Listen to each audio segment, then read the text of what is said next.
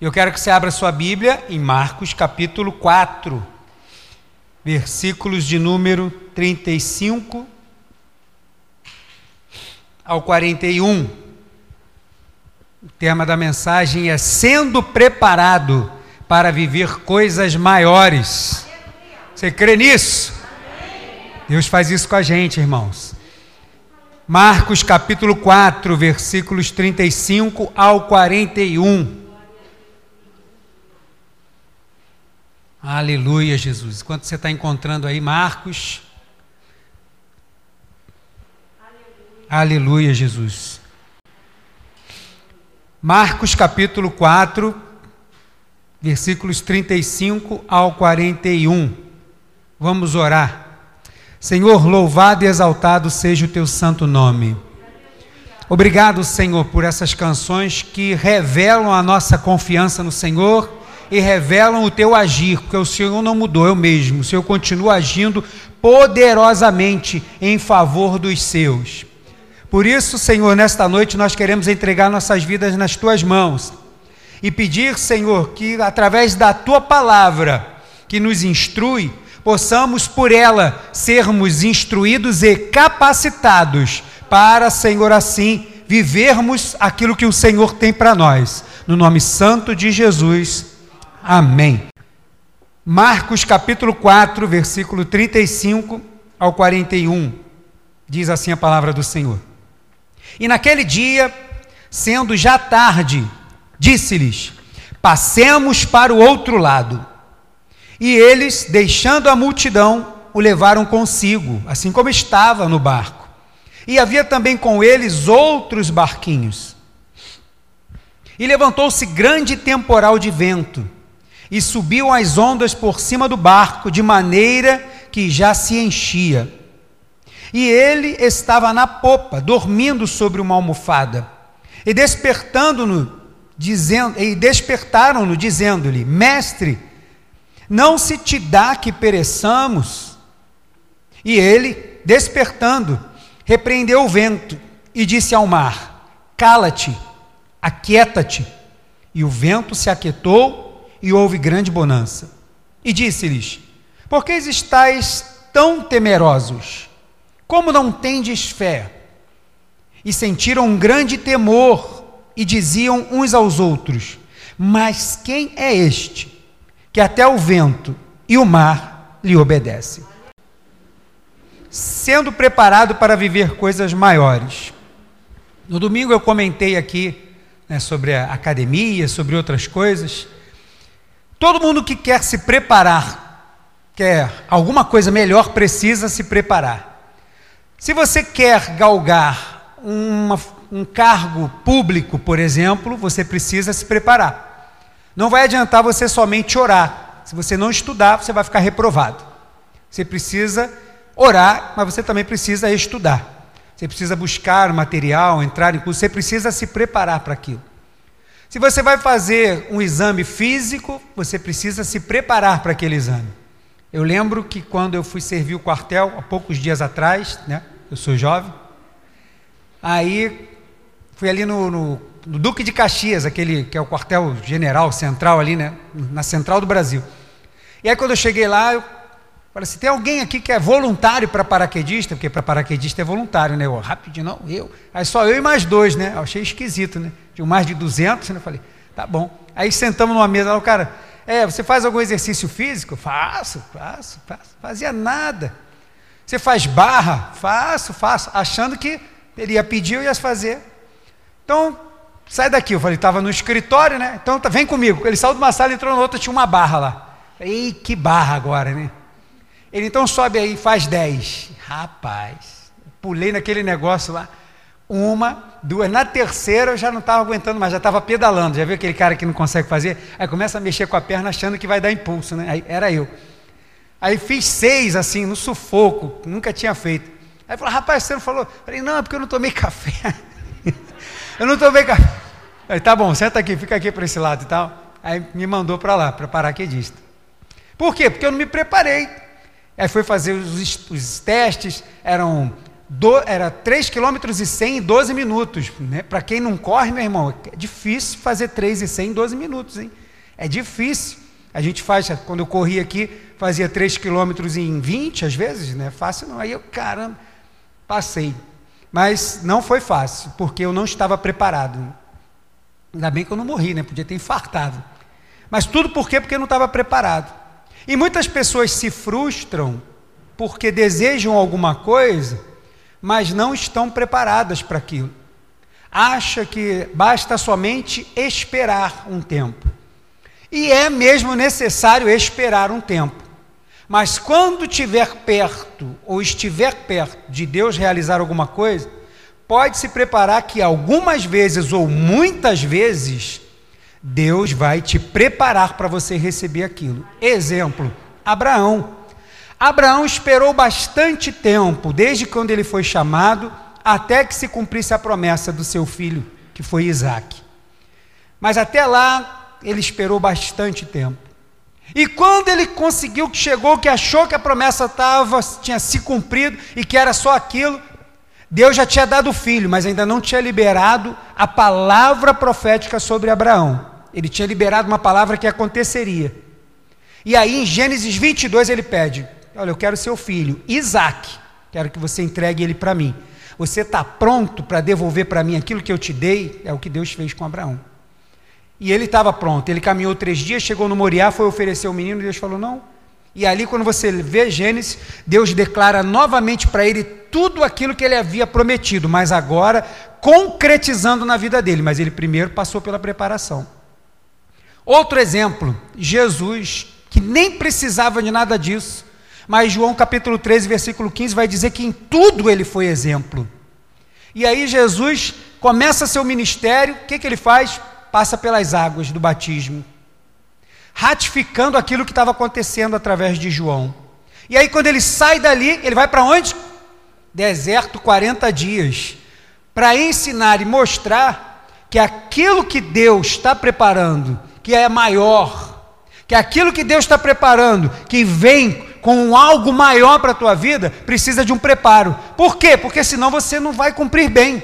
Deus não coloca nada maior na mão daquele que não tem capacidade de lidar. Você precisa ser fiel nas coisas grandes, é isso que a Bíblia diz? Ser fiel no pouco e sobre o muito. Precisa passar num preparo, irmão. Tem que ter um preparo. E aqui em Marcos capítulo 15, versículo, é, capítulo 4, do verso 35 ao 41, Jesus está acabando de chamar os discípulos. No Mateus vai dizer que ele dá o sermão do monte e tal. Ele está caminhando com os discípulos, talvez, imagino eu, aqui no primeiro ano dos três, dos três anos de ministério, Jesus está aqui com os discípulos. E ali está anunciando, pregando, curando, está autenticando da, do lugar de onde ele veio que disse na palavra que ele ia vir, ia dar vista ao cego, que ia curar e tal, ia libertar os cativos. Ele estava fazendo isso e agora ele convida os discípulos para navegar. E aqui ele começa a ensinar os discípulos, porque ele não podia entregar nas mãos dos discípulos aquilo que ele tinha sem que os discípulos estivessem preparados. Você quer viver coisas maiores na sua vida, na sua família, na sua área financeira, na sua quer viver em alguma área da sua vida? Se Deus tem algo para você, se prepare porque tem preparo. Deus vai te preparar. Mas fica tranquilo, que Ele só prova para aprovar. Se o Senhor está te, te provando, é porque Ele está te aprovando no final. Ele já está te esperando com a nota da sua aprovação. E é o que acontece aqui. E o título, sendo preparado para viver coisas maiores, eu quero usar o exemplo disso. Em Marcos capítulo 4, do 35 ao 41. E do capítulo 4, do 35 ao 41, são sete versículos. Então, Deus me instruiu para em cada um dos versículos, eu vou te dar um conselho. Para quando você estiver passando por isso, estiver passando na tempestade, aquela que você sabe assim, eu não estou sozinho, Cristo está comigo no barco, para você lembrar desses conselhos que eu vou te dar, porque eles são fundamentais para que você chegue do outro lado, como Jesus programou para que você chegue. Você crê nisso? Então deixa a tua Bíblia aberta em Marcos capítulo 4, do 35 em diante. E eu quero te dar sete conselhos para quem está sendo preparado para viver coisas maiores.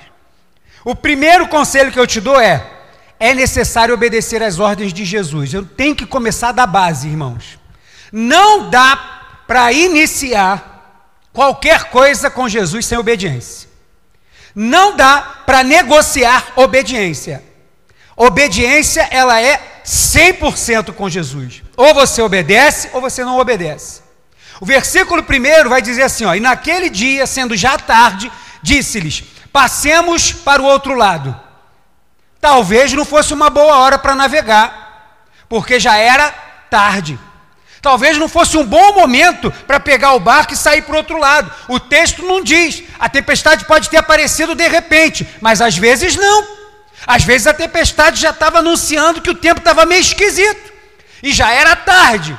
Mas Jesus disse o que para os discípulos? Vamos passar para o outro lado, vamos navegar. E os discípulos fizeram o quê? Obedeceram, irmão. Obedeceram. Os discípulos não tiveram uma boa ideia. Jesus, olha, o Senhor é soberano, eu te amo, o Senhor é tudo para mim. O Senhor sabe que o que o Senhor mandar eu vou fazer, mas, porém, pela minha experiência, que o Senhor sabe que eu sou pescador, né? Aqui temos quatro pescadores nesse barco, no meio de doze discípulos. Então, não é uma boa hora. Já está tarde, Jesus. Olha só, vamos ser mais produtivos se a gente chegar amanhã. Vamos fazer o seguinte: a gente acorda amanhã cedinho, 5 horas da manhã, e sai aqui com o sol nascendo, a gente vai chegar do outro lado tranquilo. Está arriscado, até dá para a gente dar uma pescada e vamos chegar do outro lado. Eles poderiam ter tido uma boa ideia. Eles poderiam dar uma boa ideia. Eles poderiam ter dito: não, não, se o senhor quiser, o senhor vai. Amanhã eu encontro o senhor lá mas não dá essa hora, já está tarde, Jesus, para a gente fazer essa navegação. Mas só que Jesus está chamando os discípulos e nos chamou os discípulos e disse assim: Olha, já que eu chamei vocês e eu tenho todo o poder e toda a autoridade, vocês não precisam fazer nada. É só vocês chegar aqui que eu vou dar uma medalha de vencedor para vocês. Não, precisa preparação. Quer andar com Jesus, quer viver coisas maiores, Jesus vai te preparar Jesus vai te colocar em situação e vai estar com você nela, vai passar com você para quê? Para que você chegue do outro lado mais forte, melhor, mais experiente com Ele. Não na sua ideia, na obediência. Sendo preparado para viver coisas maiores. Quer um conselho? Você que está sendo ou que pode vir a ser preparado e começar a viver isso, é necessário obedecer a ordem de Jesus sempre totalmente. O que a palavra de Deus diz para você fazer, faça. O que é anunciado do altar do Senhor, confira na palavra se o pastor está pregando realmente o que a Bíblia diz e obedeça. Porque sem obediência não tem negócio. Deus não vai quebrar galho de quem quebra princípio. A palavra de Deus é um princípio. Então precisa obedecer a palavra do Senhor. Mas, pastor, mas para obedecer a palavra do Senhor, eu vou ter que abrir mão da minha vontade. Oh glória, era isso que eu queria que você soubesse. Quando você abrir mão da tua vontade e a vontade de Deus prevalecer, você está começando a ser preparado para viver coisas maiores na tua vida. Porque Deus não vai colocar coisas maiores na mão de desobediente. Mas daquele que é obediente, fica tranquilo, Deus vai colocar coisas maiores na tua mão. Primeiro conselho: é necessário ser obediente a Jesus.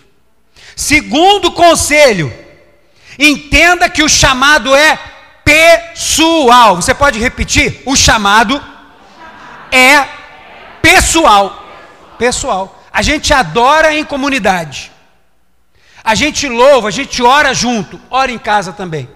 Agora o teu chamado, ele é pessoal aquilo que o Senhor quer que você faça, Ele quer que você faça. Aquilo que Ele quer que eu faça, que eu pregue, eu tenho que pregar. Ele não me fala para minha esposa, a pastora Edisângela, pregar. Ele não fala para ela, para eu pregar, não. Ele fala para que cada um cumpra o seu chamado. Quer viver coisas maiores? O segundo conselho é você entender que o chamado é pessoal. Verso 36. E eles, deixando a multidão, o levaram consigo, para, assim como estava no barco. E havia também com eles outros barquinhos. Vai ter muita gente que pode estar do teu lado, irmão. Mas na hora daquilo que Deus quer para você, é só com você, não tem mais ninguém do teu lado. Até porque, como eu já preguei nesse texto aqui alguns meses, o ano passado, não sei quando, esses barquinhos começaram a seguir Jesus na empolgação. Só vai fazer menção dos barquinhos aqui. Na hora da tempestade para lá, só vai ser mencionado o barco onde estão os discípulos. Cadê os outros barquinhos? Na hora que o cinto aperta, meu irmão, o pessoal vai embora. Mas aquele que foi chamado, esse vai permanecer. Porque eu entendi que eu sou chamado. Está todo mundo voltando, não interessa. Deus me chamou, eu vou prosseguir. Está todo mundo achando que não vai dar, não importa. Foi Deus que me chamou, eu vou prosseguir. Está todo mundo achando que não vai dar, não interessa. Eu estou debaixo de uma ordem. E eu tenho um chamado. Eu não vou parar de fazer aquilo que Deus quer que eu faça, por causa de tempestade, ou seja lá o que for. Por quê? Porque aquele que me chamou, diz a palavra, é fiel e vai me conduzir até um bom termo. Mas se eu não entendo isso, eu já escapo da preparação de cara. Se eu não entendo isso, falo, não, peraí, está todo mundo voltando, eu vou voltar também. Não, não tá, aqui a multidão ficou lá, estava muito bom quando eu estava na multidão, mas agora esse negócio de ser mais pessoal, não, esse negócio não vai dar não. Senhor, eu te amo muito, mas olha, mais uma vez eu vou dar um passo para trás. O Senhor não tem prazer em quem retrocede. A gente vai ler esse texto. Mas em quem continua marchando e seguindo em frente em quem não desiste. Ele não disse que ia ser fácil. Não tem moleza para quem quer viver coisa maior. Se você quer viver coisa maior, quer puxar peso maior, tem que malhar. Quer aguentar mais o tranco, tem que se exercitar. Quer chegar num cargo melhor, tem que estudar. Quer ter uma vida espiritual familiar abundante, tem que ser provado. Que aí Deus vai colocar coisas maiores. Ele vai falar: opa, chegou até aqui, ó. Segundo conselho, entenda que o chamado ele é pessoal. Terceiro conselho, Jesus não te chamou para fazer um cruzeiro. Jesus te chamou para uma missão. Jesus não convidou os discípulos para fazer um cruzeiro. Ai, agora que eu fui chamado pelo Senhor, estou obedecendo a voz do Senhor, aleluia. Agora vou ficar aqui no barco. Pode trazer um suquinho de laranja? Que isso? Não, estou aqui para ser servido. Eu aceitei Jesus e ai dele se ele não atender minha oração e fizer o que eu desejo. Eu, eu saio da igreja. ele está muito preocupado. Ele está muito preocupado com isso. É melhor que você fique. É melhor que você obedeça. É melhor que você aceite o teu chamado e continue nele.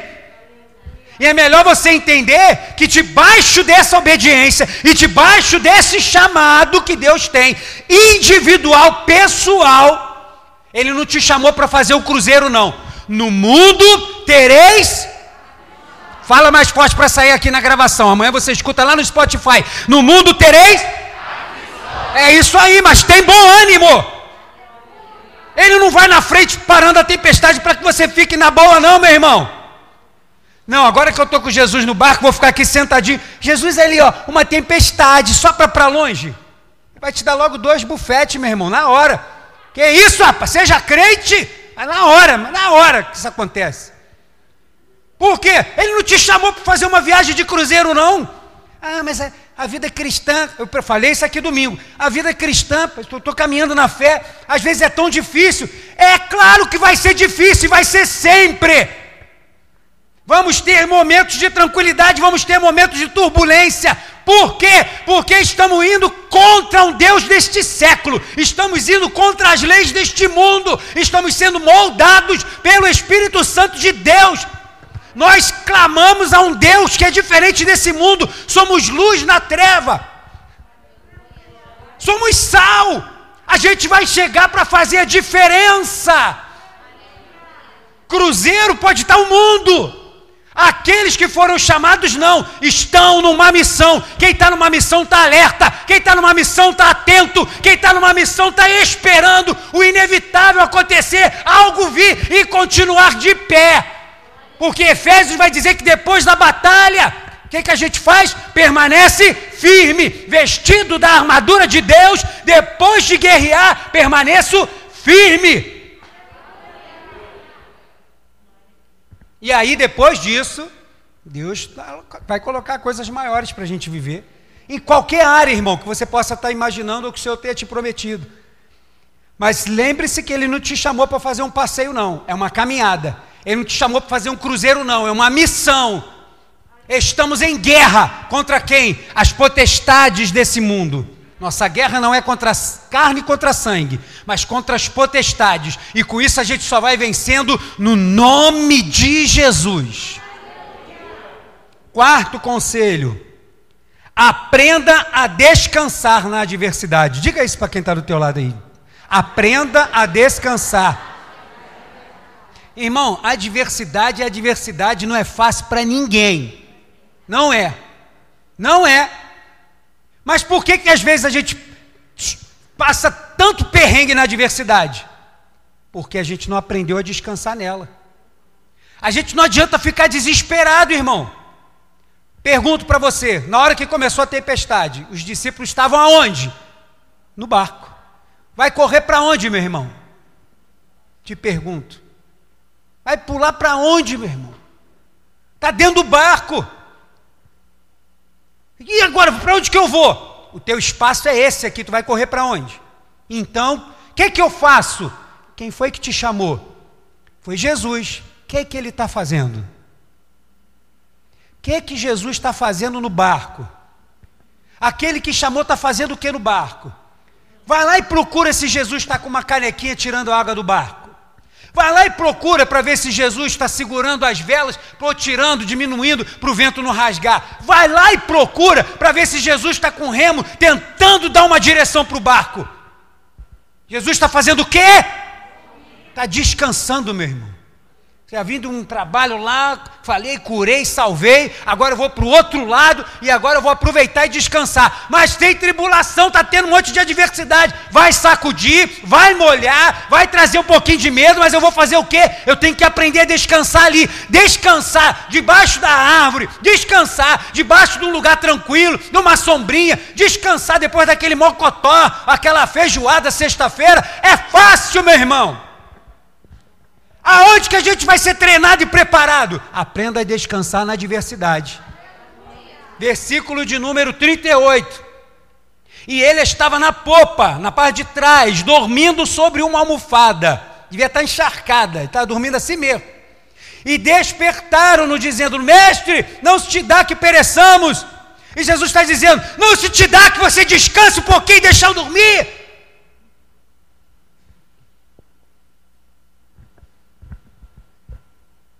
Aí Jesus levanta, né? Jesus é Jesus. Se fosse eu, talvez eu jogasse uns quatro discípulos para fora do barco. Mas Jesus não! Jesus não faz isso. Jesus não fez isso. Mas o que a gente aprende, ou pode pegar como um conselho? Aprende a descansar na diversidade, meu irmão. Você tem certeza que Jesus está no barco? Tenho, pastor. Jesus é o meu salvador. Jesus é o dono da minha vida. Você tem certeza que nessa tribulação aí que você está passando, nessa tempestade que está se levantando, o Senhor está contigo? Tá. Então, irmão, não tem para onde correr. Aquele que vai resolver já está com você. Aprende a descansar ali então. E aguarda o tempo de Deus. Mas tem que aprender. Não, eu vou ficar desesperado, vou me matar. Ah, ah, ah, vou pular do barco. Como é que Deus vai te colocar em coisas maiores se você não consegue passar por aquilo ali? Ele está dando oportunidade da gente aprender, se preparar. Quinto conselho: Jesus tem autoridade sobre tudo, não esqueça. Pastor, eu sei disso. É, mas e quando o vento sopra? Tem muita gente que parece que esquece. Quando o negócio aperta, a gente corre para um monte de lugar. Quando o negócio bate forte assim, a gente corre para lá, vai no amigo, vai não sei aonde, corre não sei o que lá, para aqui, não consegue nem orar direito. Eu já ouvi muitas pessoas assim, pastor, estou numa situação tão difícil. O que, que você. Ah, não estou conseguindo nem orar. Falhou, vai morrer, vai naufragar. Você não está conseguindo fazer o essencial, orar. Ele está fazendo o quê? É o discípulo que quer pular do barco, que quer tirar água do barco, que quer controlar o barco com a mão dele vai naufragar. Pastor, eu não consigo ler, não consigo prestar atenção em nada. Tem problema que é difícil, mas não é possível que todos os dias vão ser assim. Aprenda a descansar, como eu disse, e entenda que Jesus tem poder sobre tudo, irmão. Por que, que eu estou dizendo isso? Como um conselho. Porque a nossa agitação e o andar para lá e para cá e ficar desesperado, você está dizendo que você não confia no Deus que você serve. Ou você está dizendo nas entrelinhas o quê? Eu acho que Deus não tem autoridade para resolver essa situação, não. Porque eu estou desesperado. Eu estou correndo tapa, desbaratinado de um lado para o outro. Então parece que o Deus que eu sirvo, que eu canto, que diz que tem todo o poder, que tem toda a autoridade, que a gente canta, que diz que é o nosso Deus, que é o nosso amigo, parece que não é tanto. Então a nossa atitude diante da tempestade pode declarar que o Deus que você serve não é tão diferente do que o Deus que o mundo serve. Porque o Deus que o mundo serve, ele é limitado, mas o Deus que nós servimos tem todo o poder, ele é ilimitado. Versículo de número 39. E ele despertando, Jesus levantou, repreendeu o vento, vai para lá, e disse ao mar: Cala-te, aquieta-te. E o vento se aquietou, e houve grande. Agora eu te pergunto: os discípulos estão andando ali com Jesus, viram tudo que Jesus fez lá atrás, e agora começou uma tempestade. Eles rapidamente esqueceram quem era Jesus que estava no barco. Não esqueça, meu irmão, nesse momento de preparação, nesse momento de turbulência que você pode estar vivendo, não esqueça que o Senhor tem toda a autoridade. Não esqueça e diz assim: Senhor, essa situação está complicada, essa situação está difícil, mas eu sei que o Senhor tem todo o poder, e a hora que o Senhor der uma palavra só, tudo muda. Mas eu preciso falar isso, ele não sabe? Ele sabe, mas às vezes a gente não sabe. É preciso que eu declare isso com a minha boca, e às vezes de forma audível, nem pensamento. Eu orar alto comigo mesmo, falar assim: Senhor, eu creio que tu tens todo o poder, porque isso ajuda a mim mesmo. Isso não é para ele, ele já sabe mas às vezes a gente esquece. Então é preciso que você declare isso. Jesus tem autoridade sobre tudo, seja lá o que for. Ele cuidou, curou, salvou lá, ele também acalma a tempestade aqui. Sexto conselho. Esse aqui é o mais doloridinho, mas é preciso. Aceite a correção. Vou repetir. Quer um conselho para quem está sendo preparado para viver coisa maior? Aceite a correção. Estamos vivendo num período de uma geração de mimimi, né? Como eu tenho falado muitas vezes aqui. Hoje geração Z, tudo é tudo é complicado. Hoje eu ouvi um, um vídeo, um vídeo não, um rapaz com aquele cubo mágico. Aí ele pintou o cubo mágico todo de vermelho. Ele falou assim: esse aqui é o, é o cubo mágico dessa geração. Porque ela não pode perder, ela não pode ficar triste, ela não pode ficar frustrada. Então, para não acontecer com esse cubo mágico aqui, ele não vai acertar sempre. Ficou fe... Porque senão fica triste, vai querer processar a empresa, vai querer fazer um monte de coisa. Hoje, geração não pode falar nada. Você fala um negócio e pronto, o pessoal já. E quando você corrige, então? Aí é pior ainda, meu irmão. Discípulo precisa ser corrigido. Quando Jesus disse lá para os discípulos: Ó, foi todo mundo embora. Aí virou para os outros dois e falou assim: Vocês querem ir também?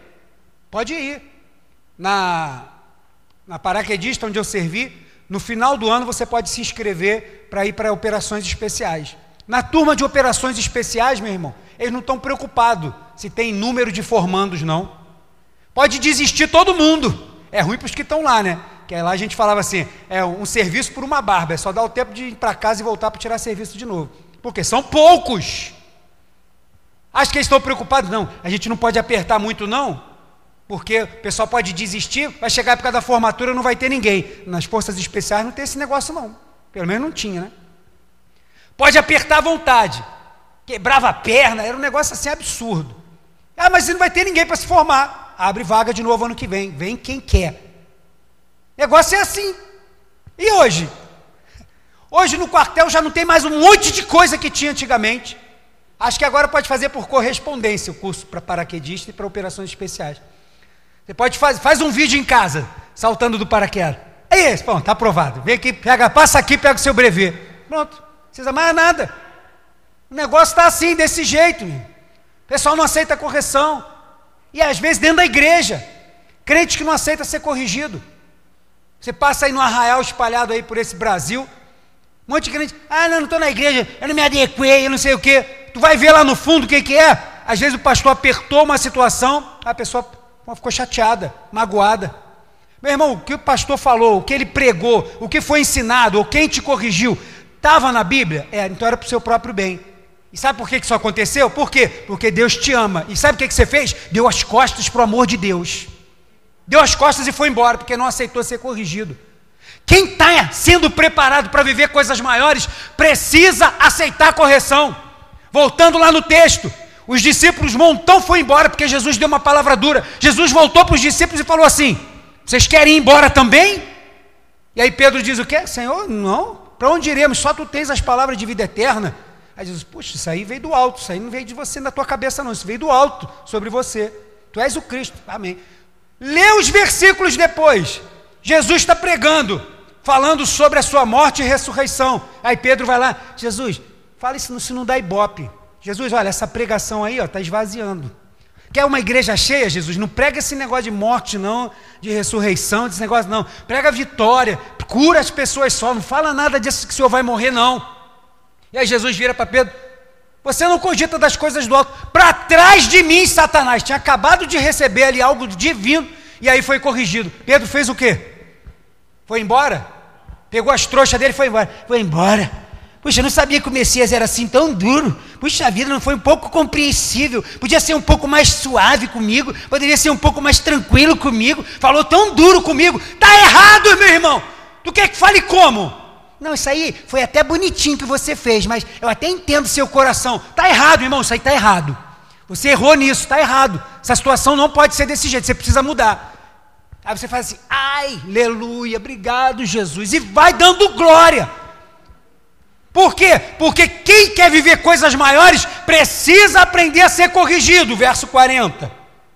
Depois que Jesus acalmou tudo, primeiro ele acalmou tudo. Que acalmou lá, os discípulos ficaram mais calmos. Aí, verso 40. E disse-lhes: Por que estáis tão temerosos ou medrosos? Como não tendes fé? Uma palavra nova, algo novo para os discípulos. Fé, que é isso? Preciso disso? Precisa. Vocês estão caminhando comigo, preciso aprender, porque vocês vão aprender que sem fé é impossível agradar a Deus. Como é que eu vou caminhar com Ele sem fé? Não tem como. Agora, aqueles que têm fé e caminham com Ele precisam ser corrigidos e dar glória a Deus, porque Deus só corrige a quem ama. Então, sexto conselho: aceite a correção, porque na preparação pode vir correção.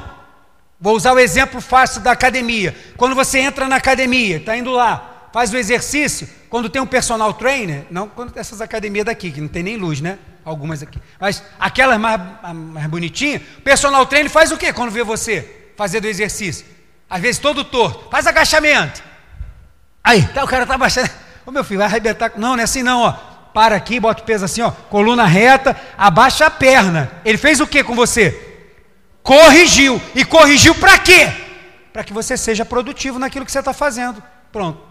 É assim que Deus faz com a gente, meu irmão. Ele corrige para que a gente seja o quê? Melhor. E aí você pode receber coisa maior também da parte de Deus. Sétimo conselho.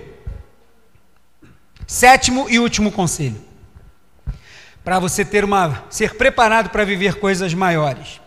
Você pode ter medo ou não entender mas nunca você pode retroceder. Nunca. Nunca retroceda porque você teve medo ou porque você não entendeu. Por quê? Tem tempestade.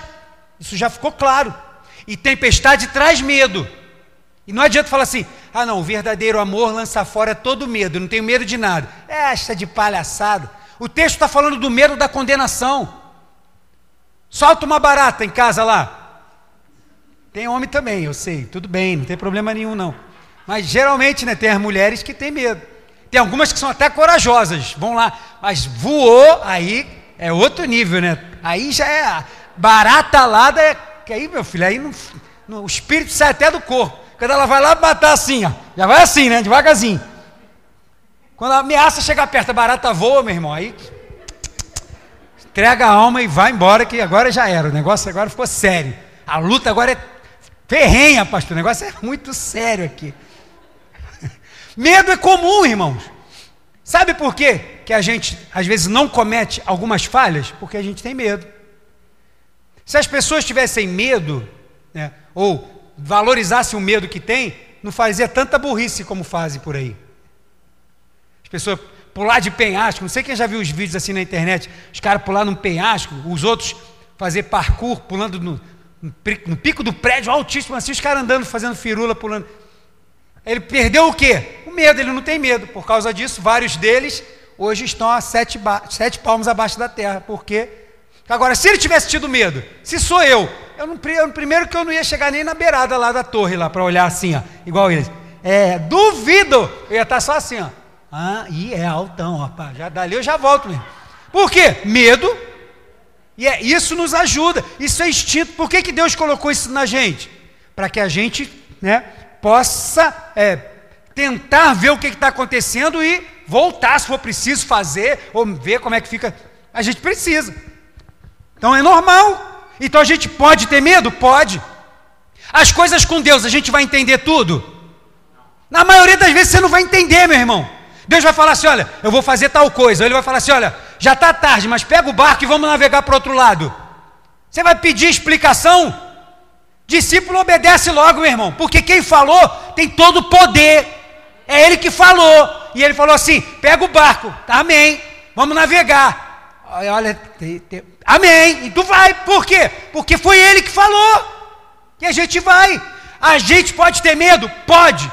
A gente pode não entender? Muitas vezes sim, mas nenhuma dessas duas coisas são motivo de retroceder. Nenhuma dessas duas coisas são motivo de retroceder.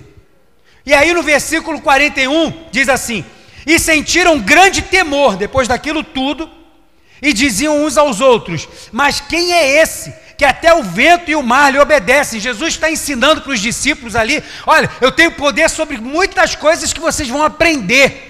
E aí Jesus está ensinando para eles, eles estão aprendendo. Então, essa é uma pergunta de quem está aprendendo, é pergunta de discípulo. Eles não estão entendendo. Mas nenhum deles pegou o barco quando chegou do outro lado e falou assim: Olha, Jesus, até aqui está tudo bom, mas não dá para caminhar assim não. Ou o Senhor me fala tudo que vai acontecer para eu poder ir contigo, senão não vou. Tem gente que é assim, irmão. Não, Senhor, eu quero que, fala como é que vai ser, Senhor. Fala quando é que minha bênção vai chegar, Senhor. Como é que vai ser minha vida? Vai ser amanhã, Senhor? Quer explicação de tudo para caminhar com Deus? Se tu quer explicação de tudo e você quer um Deus que te explique tudo, eu te pergunto: você precisa de fé? Você precisa de esperança? Você precisa de amor? E 1 Coríntios 13 vai dizer que depois de tudo, essas três coisas são as únicas que vão permanecer. Alguma dessas coisas você precisa? Não precisa, porque ele já te falou tudo. Então agora você é o Deus de si mesmo, você já sabe tudo. Agora, discípulo não. Não tem problema, eu nem preciso saber como vai ser, mas eu sei que vai ser. E no processo eu estou indo atrás do Mestre, eu estou seguindo atrás dele. E seria de grande temor, e diziam uns aos outros: Mas quem é esse que até o vento e o mar lhe obedece? Eles não entendiam nada, mas continuaram seguindo a Jesus. Hebreus 10, capítulo 10, versículo 38 e 39 diz assim: Mas o justo viverá pela fé. E se alguém retroceder ou se retirar, a minha alma não tem prazer nele. E aí ele vai e completa versículo 39. Nós, porém, diga assim: nós, porém, mais forte. Não somos daqueles que se retiram para a perdição, mas daqueles que creem para a conversão da alma. Nós somos daquele que caminha em frente. Pode estar com medo, eu não sei como vai ser, eu não estou entendendo, mas eu vou caminhar, porque quem chamou é fiel e ele que vai conduzir até o final. Quer ser preparado para viver coisas maiores, meu irmão? Vai ter coisas no meio do caminho que a gente precisa aplicar na nossa vida. É necessário obedecer a Jesus, é preciso entender que o chamado é pessoal, é preciso saber que o Senhor não te chamou para ter um passeiozinho, não. O Senhor te chamou para uma missão. Aprenda na adversidade a descansar. Entenda que Jesus tem autoridade sobre tudo. Aceite a correção e não deixe que o medo ou a falta de entendimento de como as coisas estão acontecendo te paralisem. E aí o que acontece?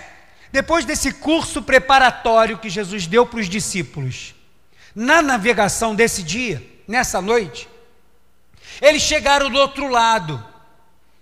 E agora, porque eles chegaram do outro lado, o texto vai dizer que eles viram. Eles não só ouviram, porque a fé vem pelo ouvir, mas as coisas que Deus entrega nas tuas mãos, muitas delas são para que você e os outros vejam. Quando o salmo vai dizer que eles estavam como quem sonham, as pessoas estão olhando Israel e estão dizendo: Olha, grandes coisas fez o Senhor por eles. Por que, que estão dizendo isso? Eles estão vendo o que Deus estava fazendo pelo povo. Aquilo que você faz por causa da fé, que você entende no teu coração e que o seu olho não precisa ver, vai resultar em coisas que você vai ver e que as pessoas também vão ver, e que nesse conjunto todo vai redundar em glórias para o Senhor. Eles chegaram do outro lado. O que aconteceu lá? O barco parou, saiu endemoniado, que ninguém conseguia conter, as algemas não conseguiam prender. Os homens, aquele homem arrebentava os grilhões, rasgava suas roupas, arrebentava qualquer um que chegasse perto dele. Jesus encostou o barco. Os discípulos encostaram. Sai o gadareno, aquele homem, lá do meio dos sepulcros, que é o lugar onde estão os mortos, e sai correndo de lá e vem ao encontro de Jesus. Os discípulos acabaram de passar da tempestade. Está vendo aquele homem cheio de corrente, cheio de marca, ensanguentado, todo rasgado, vindo correndo na direção do barco. Te pergunto, quem é que vai ficar em pé ali? Quem é que vai ficar assim, ó?